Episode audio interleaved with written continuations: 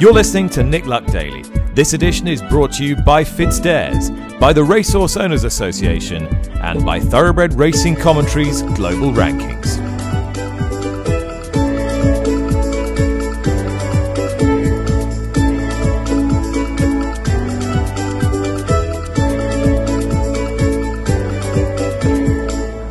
Hello and welcome to Nick Luck Daily, the show that brings you the latest news and the sharpest insight from around the world of horse racing. Tom Stanley in for Nick for what is the last show before Christmas. It is Wednesday, the 22nd of December. We have got plenty to get through today. We'll be hearing from Gavin Cromwell about his runners this festive period, from Lucinda Russell too. Plenty of news stories breaking yesterday though, and here to dissect the lot is senior writer at the Racing Post, Lee Mottershead head. Lee, we start with news that Freddie Tylicki has won his case in the High Court against fellow jockey Graham Gibbons. Tell us more.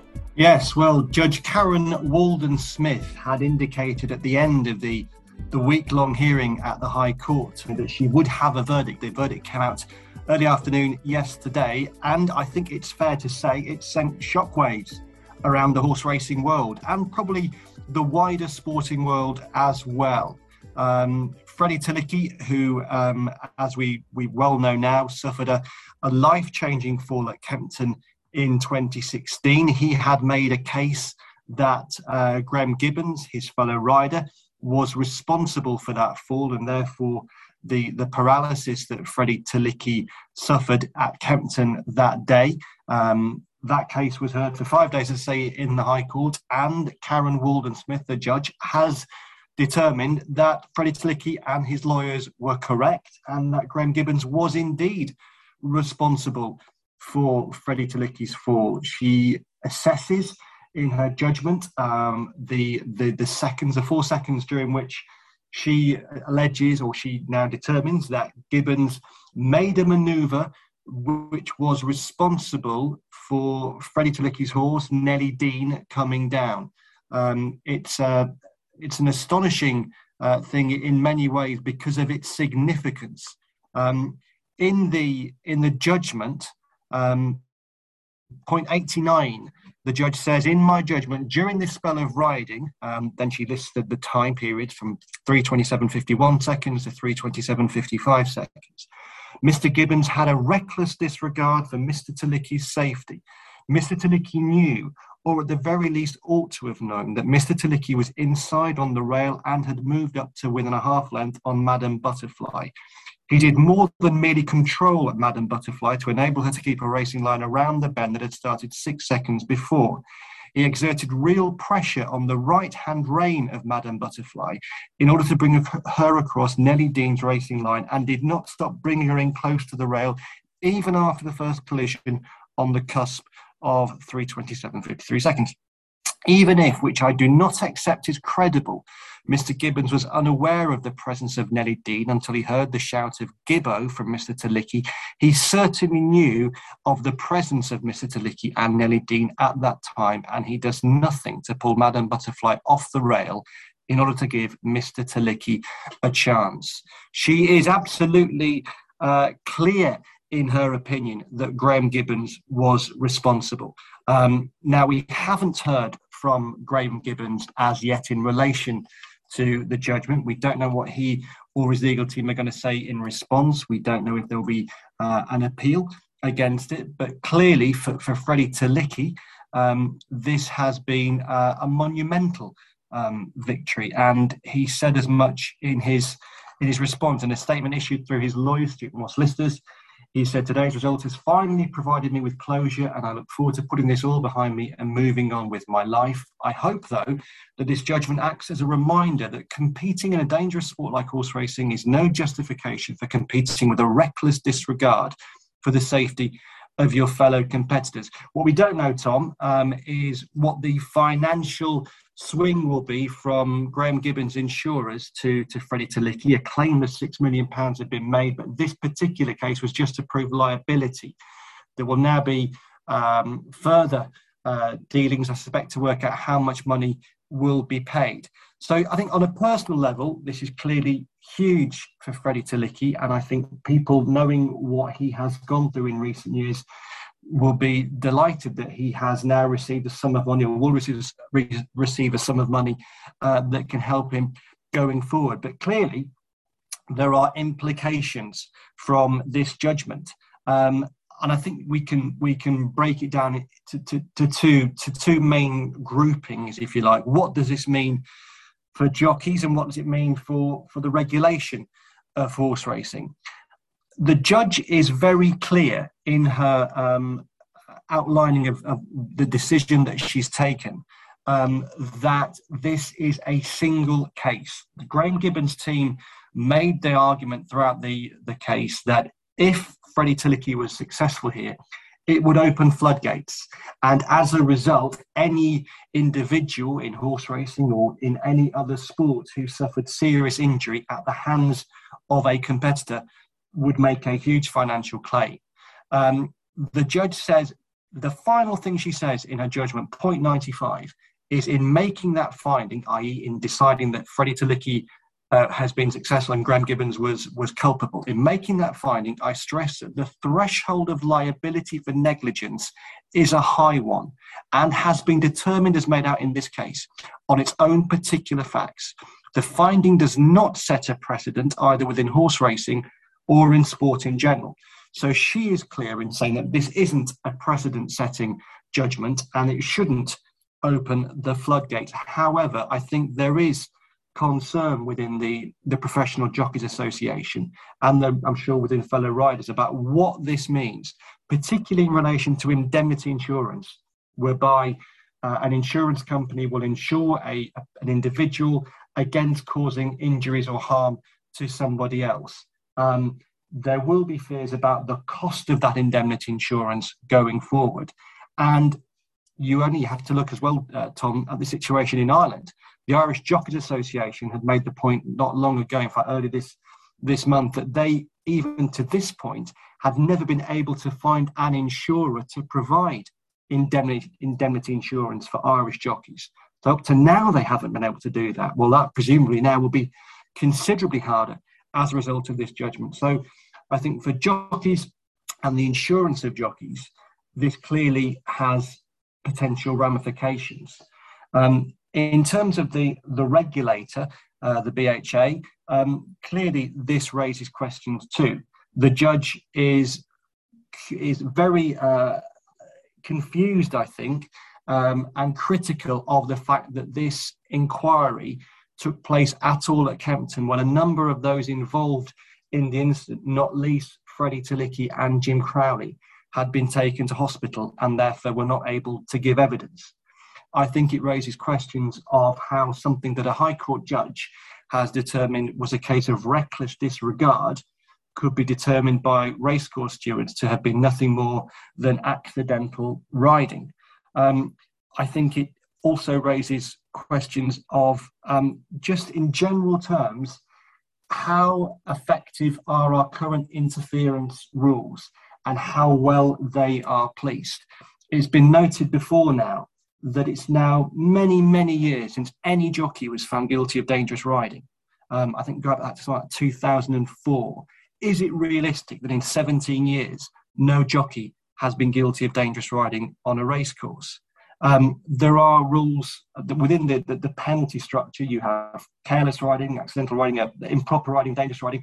Improper riding was was was um, highlighted in 2016 as as a real tool for stewards where they believe a jockey has made a maneuver that he or she should have been aware would cause interference. It's relatively rarely used, uh, certainly compared to careless. And I think there are many who think that improper riding should be used more than it is now. I think the case also raises questions about the honesty of jockeys in stewards' inquiries. Pat Cosgrave, who gave evidence in the High Court, was was clear under oath that he was giving a very different explanation and interpretation of what happened to the court than he had on the racecourse. At the racecourse, he was trying to protect a fellow rider, Graham Gibbons, and he spoke of a code of conduct which meant that jockeys tended to stay neutral in racecourse stewards' inquiries. In effect, he was admitting that jockeys don't tell the truth in stewards' inquiries. There is no point jockeys giving evidence if they're not going to tell the truth. So that has to be something that will be looked at um, going forward. So I think there are so many uh, questions that arise from uh, this judgment, um, and it's important that those questions are assessed thoroughly and that lessons are learned from this. But first and foremost, and at its heart, Tom, is a huge personal victory for Freddie Tylicki. Yeah, a, a victory for him. And I, I, suppose also, where does that leave Graham Gibbons? Um, you know, the fact that legally now he has uh, been adjudged as to blame for the for the life changing injuries suffered by Freddie Tylicki. Uh, perhaps there's something about that that is now official, if you like, that um, that might make it quite difficult for him going forward. But look, we, we don't know. We're yet to hear from him, as you say. Um, another key bit of news, uh, not necessarily coming out of this, but I think certainly the timing of it, Lee, is pretty clear that it, it's it's happened um, not long off the back of this ruling and also that of Bryony Frost um, or I should say BHA and, and Robbie Dunne's here, which involved Bryony Frost, and that is that the chief executive of the PJA, Paul Struthers, is to leave his role. How much of a surprise is that, Lee? I don't think it's a huge surprise, uh, Tom, because of the reasons that you have laid out. Uh, I think particularly this would seem to follow the the Bryony Frost Robbie Dunne uh, story that we've all been reporting on, hearing about, writing about in the last few weeks. Um, just as a bit of a background to this, obviously, the, the Professional Jockeys Association as an organisation has come in for significant criticism in recent weeks. It was criticised initially for having um, put out a statement in which it said it believed that the Bryony Frost, that the Robbie Dunne case should be dropped even before it had been heard by the judicial panel. It said that it believed that Robbie Dunne could not receive a fair hearing, which I think was a view that very few people agreed with um, on the basis that the, the judicial, judicial panel was made up of, of three um, eminent people in their field. And if they weren't able to disregard what had been written about the case beforehand, they shouldn't really be doing that job. So I thought it was a very that in itself was a strange thing to to say. Um, I think the reaction of the PJA to the the announcement, the the verdict that Robbie Dunne was guilty of bullying Bryony Frost was regrettable. Um, their initial statement, I think most people have taken the view that it just wasn't good enough, and it wasn't good at all. Um, in talking about Bryony Frost having felt bullied and not accepting that she had been bullied. That was confounded the following day when the, the PJA chairman, John Holmes, again spoke of Bryony Frost having felt bullied, not having been bullied. It was a again a, an, an interview, a TV interview that was very hard to admire in terms of the, the performance of the PJA representative on the day. Now, to his credit, Paul Struthers then came out on on Luck on Sunday thereafter and uh, agreed that Bryony Frost had been bullied. But subsequent to that, Bryony Frost gave an interview to The Sun in which he was extremely critical of the PJA uh, and its role um, in her case. It said that she she had been made to feel like an inconvenience by the the PJA, her representative body, and that there was no care or interest from them, even uh, when it reached the stage of the hearing. So there's no doubt that Bryony Frost um, had very had a very dim view of the PJA as a result of, of what she had gone through. So I think in that sense, Tom, there was enormous pressure on Paul Struthers. Um, and I think there was a view that Paul Struthers and John Holmes, um, that both their positions were um, in question whether they would would continue. Now, what we heard yesterday was that Paul Struthers has given gave his resignation to the PJA board. They reluctantly accepted it, um, and John Holmes spoke glowingly about Paul Struthers. Um, Paul, in his quotes, I think a point that is, is highlighted here is he, he doesn't talk specifically about Bryony Frost and the PJA's handling of a case per se. He does say, due to the relentless nature of their lives, jockeys rightly need the PJA to be available at all times and this role is a way of life, not a job.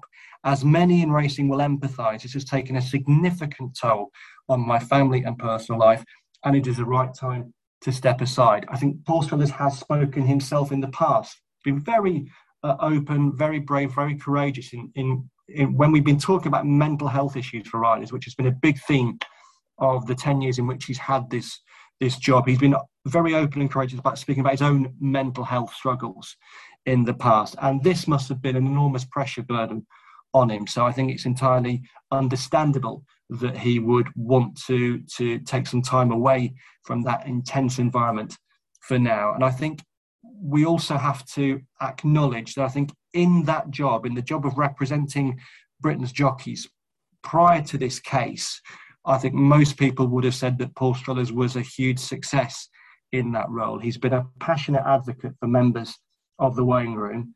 Um, he has spoken with enormous sincerity with with within the role. He's given enormous commitment and time to the job, and they've had significant successes to representing Britain's jockeys. Um, one example I would think of that, that, I, that I wrote plenty about was in efforts to get um, apprentice jockeys a better financial settlement with trainers. That was a, a, a, very difficult process, but the PJ put an awful lot of time and, time and effort into it and were ultimately successful in that aim. So I think he's had tremendous successes in the role. I think he's a good man. So I and others have been critical about the PJA in relation to this uh, particular case, and I don't backtrack from anything I've said um, in relation to that. But that doesn't wipe out all the good work that Paul did beforehand, and um, I hope that he can uh, come on from this, move on from this, and I'm sure there'll be lots of other uh, exciting roles in horse racing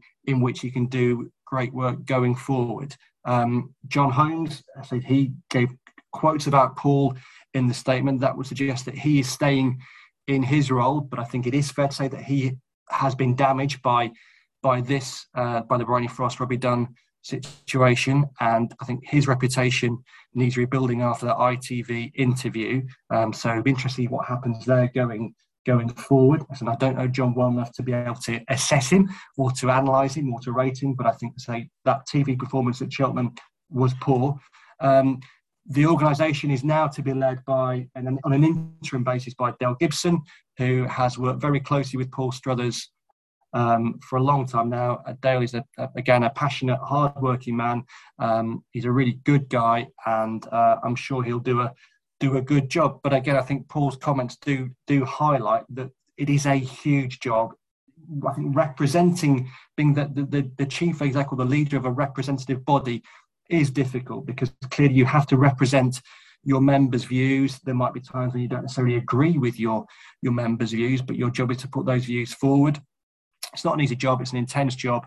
I say I think largely on the whole, Paul did it extremely well obviously it's, it's a shame the way this this tenure has ended, but um, I, I, I, wish him well going forward because I think he's a good man. We also found out, Lee, yesterday that there are going to be um, increased restrictions in Scotland. That came off the back of increased restrictions in Wales, which was discussed on the podcast yesterday. What about English restrictions? Before we get into uh, what has happened in other areas of the British Isles, earlier I spoke to Simon Durrant, who is the general manager at Kempton, and first of all asked him if he was preparing for a two day festival as current restrictions stand. Without shadow of a doubt, yes. So the, the most important thing to us is the health and safety of everyone that attends, whether that be jockeys, owners, trainers, our, our spectators, and our staff. You know, that's the most important thing. But as it currently stands, yes, we're looking forward to two great days racing. Um, the I'm sure you've been keeping abreast of the the, the recent changes um, in in Wales first of all, and in Scotland as well. Um, you know, you it's fair to say the last two years, if it's done nothing else, it's it's pre- prepared you, I suppose, for late changes in the day. I mean, are you just is it just a case of, of following the news as closely as possible? It, really is, Tom. I mean, we we like uh, other sports and the Premier League football being another key one. You know, we're continuing to monitor that national situation and what we have learned over the last nearly two years is that if government guidance does come in, then we can move and adapt quite quickly to it. No one wants it, um, but we're, we're ready to go. We've got scenarios um, planned um, just in case, but it is a bit of a, a, a sit and wait at the moment, unfortunately. Uh, forgive me for you not knowing exactly how it works, but if anything does change, is it are you literally watching briefings as, as well? And, and, and is everyone in, in sport, in the, at the heads of their respective sports, watching briefings as they come in, or do you sort of get a nudge from the BHA, or or do you do you get forewarning in any way, or does it not work like that? No, no, very similar to um, me as um, member of the general public. I sit and wait and uh, watch um, the news as it as it appears, um, and then it's the, coming together of the team here to discuss what's coming out of that that, that press conference. Um, we obviously work really really closely with BHA, RCA, and our local safety advisory groups. So we're continuing to to talk, develop plans, but at the end of the day, we're waiting for news in in the same way that you or I would um, anyway. And, and as things stand at the moment, if nothing changes between now and the 26th and the 27th, it's a case of obviously over 4,000 people. Um, so all of those rules that are in place um, and, and mask wearing indoors and, and social distancing on the day as well. Yeah, that's right. And I think the most important change um, this year is that anyone that attends uh, racing over those two days, and again, that's owners, trainers, jockeys, myself, my team, um, and our and our spectators, they have to provide um, either a valid COVID um, vaccination passport or evidence of that negative lateral flow test. So that, that extends to everyone and anyone attending the site um, over the two days, mm. which is slightly different from perhaps um, previous times. Mm. And I suppose it's not beyond the realms of possibility that you have different scenario between the 26th and 27th because things are changing day by day, right? That that that that's not that's not completely ruled out, I guess. Tom, I think as we've seen over the, again the last couple of years, um, things change quite quickly. It's quite a, a, movable piece at times. So yes, again, we're ready that if something is different from the 26th to the 27th, we can implement those plans. Mm.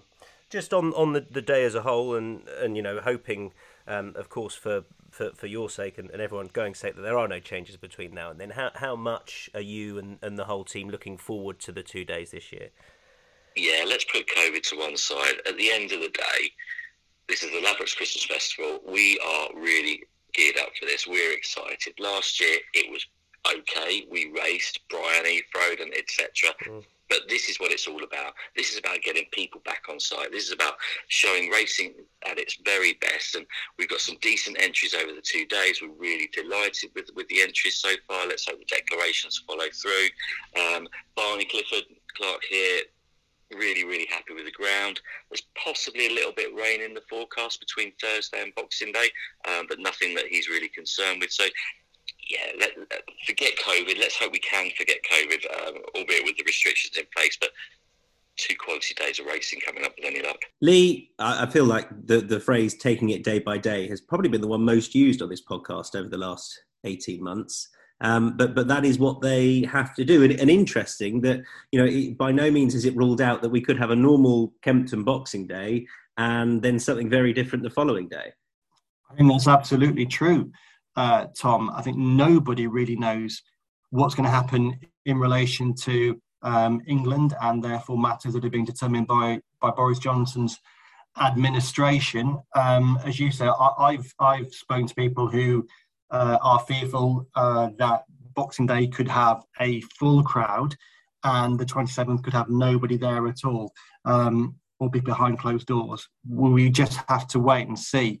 Um, so, what we do know, as you say, is that the, the situation in Wales and Scotland has changed now. Um, so, the Welsh Government statement uh, that came out on Monday evening states that, in effect, the sport will go behind closed doors, all sport will go behind closed doors for an indefinite period a period has been set in in Scotland. It'll be three weeks from Boxing Day, um, where Nicola Sturgeon, the, the First Minister, has set a limit of 500 people on outdoor attendance. Um, she admits herself that, in effect, that does make sport a spectator-free um, uh, event at the moment. Um, and Bill Farnsworth, the, the, the, the chief of, of, of Musselburgh, um, has said that their New Year's Day meeting, for example, um, will really only have annual members there. Um, so it, it's enormously disappointing. We all know how tough the last year and a half have been for racecourses, as they have been for so many other um, leisure providers. Um, racecourses, of course, do have the benefit of they still have income coming in through through media rights, through betting income. Um, but this will be tough for those those race courses. And again, so we, we wait to to find out what the, the, the current Conservative government will decide in terms of of what happens in England. And I think what we've what we've learned is not to be surprised about anything. Mm. Should Cheltenham be worried for New Year's Day? Do you think?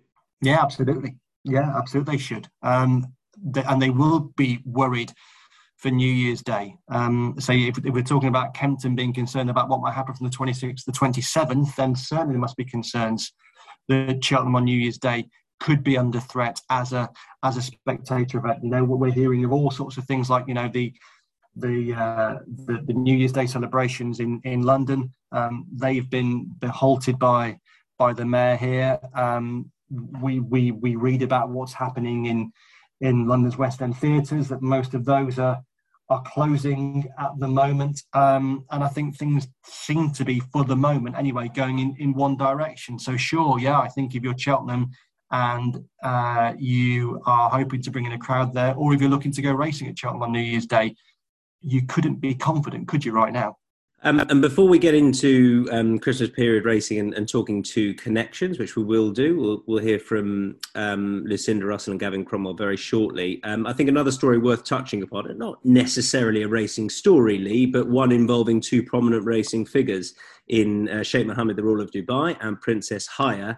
Um, UK courts have, have paid out a record settlement that is likely to exceed 500 million to Princess Haya in that settlement. We did in the Racing Post today the first part of our annual power list, where we, we look at the most influential, powerful people in racing over the, the calendar year. And Sheikh Mohammed took a prominent position in that. He's had a fantastic year on the racecourse, but I make the point in the piece that most of the headlines that have been that have involved Sheikh Mohammed in the last year have been nothing to do with horse racing. They with matters relating to two of his daughters, um, who a High Court um, had determined he was likely to have abducted from uh, against their will, um, and this ongoing divorce case with with Princess Haya, who was clearly a very prominent racing figure herself. Um, and there's been stories about the High Court having some that, that Sheikh Mohammed was likely to have hacked her phone and other phones as well um, in relation to this. The latest story is that the the, the UK's High Court on Tuesday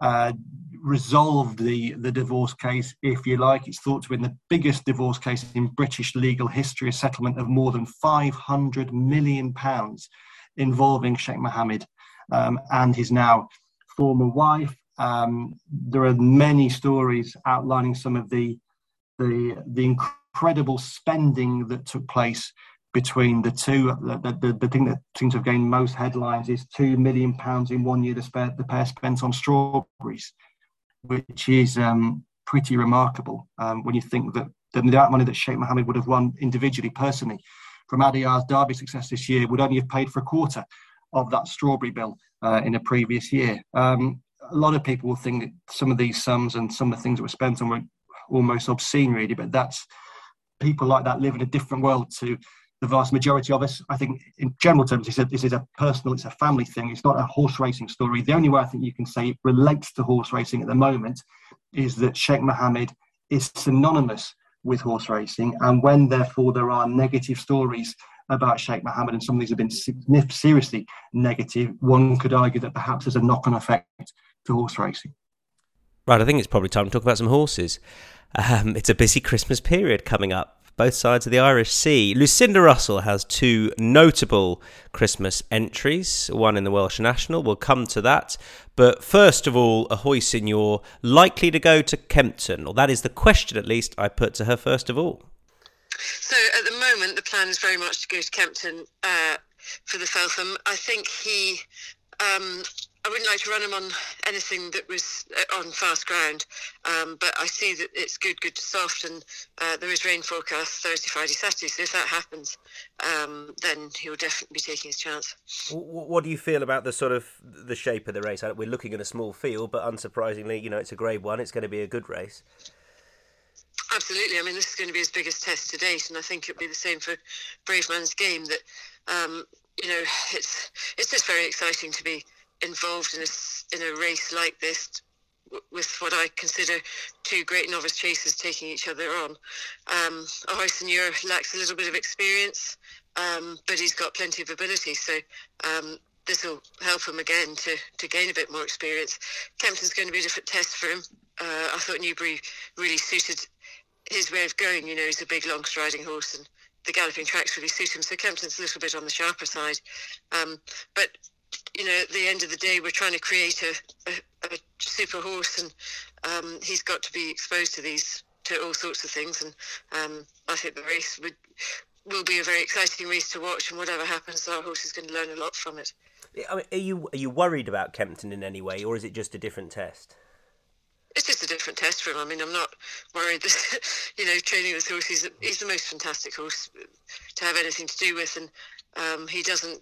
You know, you can't worry with him. You just have to uh, go with the flow and be sure that he's he's going to you know his, his power and his his uh, pace will, will will win in the win, win on the day. I think what makes it interesting from a fan's perspective between he and Bravemansgame is at, at the start going to be watching, you know, how Harry Cobden and, and how Derek go about it. Would you would you be happy to take a lead if, if, if needs must, or would you be trying to force the issue? Um, I think I'll probably leave that to Derek. He'd, he'd be the guy to speak to about that. Um, I mean, we're not we're not one dimensional. He doesn't have to be in front. I just think it, it suits him if he is. I think he, um, yes, I think really, like anything, I always try and leave that leave that to jockeys. Mm. They can decide. Um, both you and Peter have been um, glowing in your in your assessment of how good a horse he is, but but you know he, he really is a one of the very best. Is he that, that you feel you've had certainly at this stage of his career? Yes, absolutely. I mean, he is. He's definitely one of the best we've had at this stage. Um, he's he's just different to all the you know to many of the other horses that we've trained. And when you see him work up the gallops, you can see that he's just got a he's just got power and um, yeah, power and ability. It's, yeah. it's a fantastic situation to be in.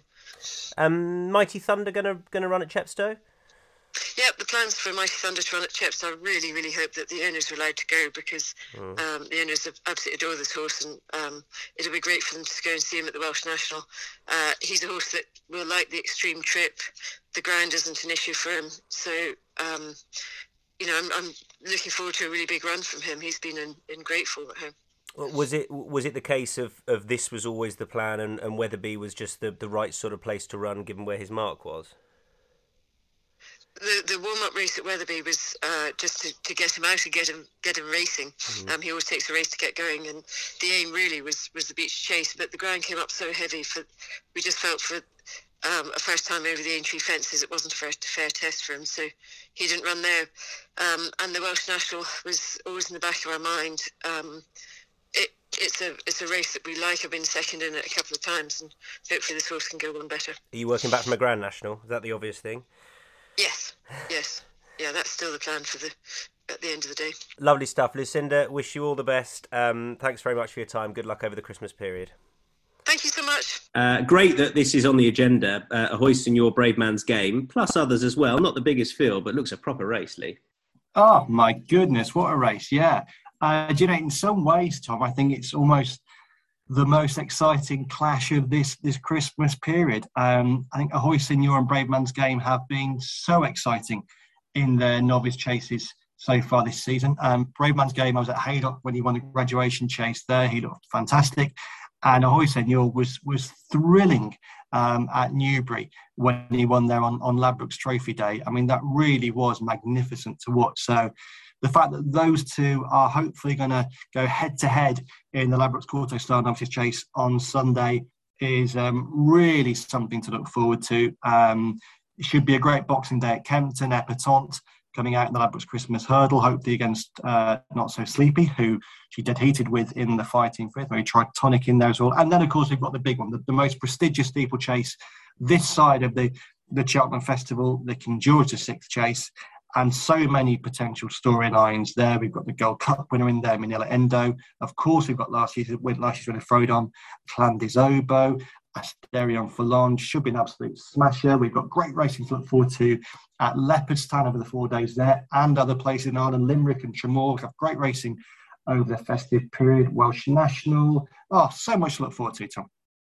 Lee, you mentioned uh, the Irish racing uh, and what racing it is. Well, Gavin Cromwell has a, a, host of notable entries, including three horses that are going to take in grade ones over the festive period. I started by asking him about his novice chasers, Vanillier and Gabynako, and where they were likely to go. Um, I'm going to go and walk Leopardstown this afternoon, Wednesday afternoon, um, and hopefully uh, the ground is safe enough on the chase track and there is rain forecast at the weekend. And if so, um, I'm going to wait and run Vanillier um, in Leopardstown and we'll go with Gabynako to Limerick. Um, Gabynako, who, well, you you must have been pleased with Fairyhouse, no? Um, absolutely. Um, yeah, definitely pleased. I mean, it was a great performance um, without winning. Um, you know, he, he, he, certainly proved proved his ability. Um, he made, you know, three quite big errors, um, and I think if he if he didn't make any any one of them, he, he would have nearly won. Um, he's only beaten a length and a half, so um, yeah, look, it was a it was a good one. The obvious difference between the two of them. Um, forgive me for stating the obvious, but Gabynako's a, a sharper horse, is he? And Vanillier's just a, a stronger stayer, more of a grinder. Is that fair? Yeah, I suppose that's pretty fair. Um, Vanillier's a, he's a big, you know, bigger horse, big chase, and you know, he just looks like a chaser. Mm. Um, although um, you would think to look at him that you know he wants softer, heavy ground. The more we're learning about him, I think that he seems to show a little bit more class and speed on on you know not so not so quite I won't say good ground, but on not so quite a, um, heavy ground or, or deep ground. So um, look, provided the ground is is, is safe in, in Leopardstown, looking forward to running them there. Could you ever see a, a case in the spring where they came up against each other, or, or, or would they just never take in the same race? Do you think? Oh, look, we certainly wouldn't rule out the meeting. Meeting, um, you know, when you get when you get, get those bigger days, um, you know, if, if it's the right race for the horse, I mean, just because they're going to take each other on, it's not going to stop stop me running them. Mm. El- elsewhere over Christmas, any, any other horses you're um, particularly looking forward to? You, have got multiple entries in the in the three mile handicap chase. Um, yeah, yeah. Um, yeah, the Paddy Power, I suppose. Um, Alpha Mix, and I like the way you're thinking. Um, Darver Star is going to go there. Mm. Um, he schooled he schooled a couple of days ago with blinkers on him and seemed to help his jumping a lot. He's top weight, but uh, you know if he got his jumping together, he could he could um, he could run a good race. Has, has he um, half? He's never gone as far as three minutes. Has he half frustrated you? Cause obviously, you know he's got bundles of talent, um, but he you know, it, it's his jumping that's the issue, right? Yeah, absolutely. He's fully frustrated me, not half.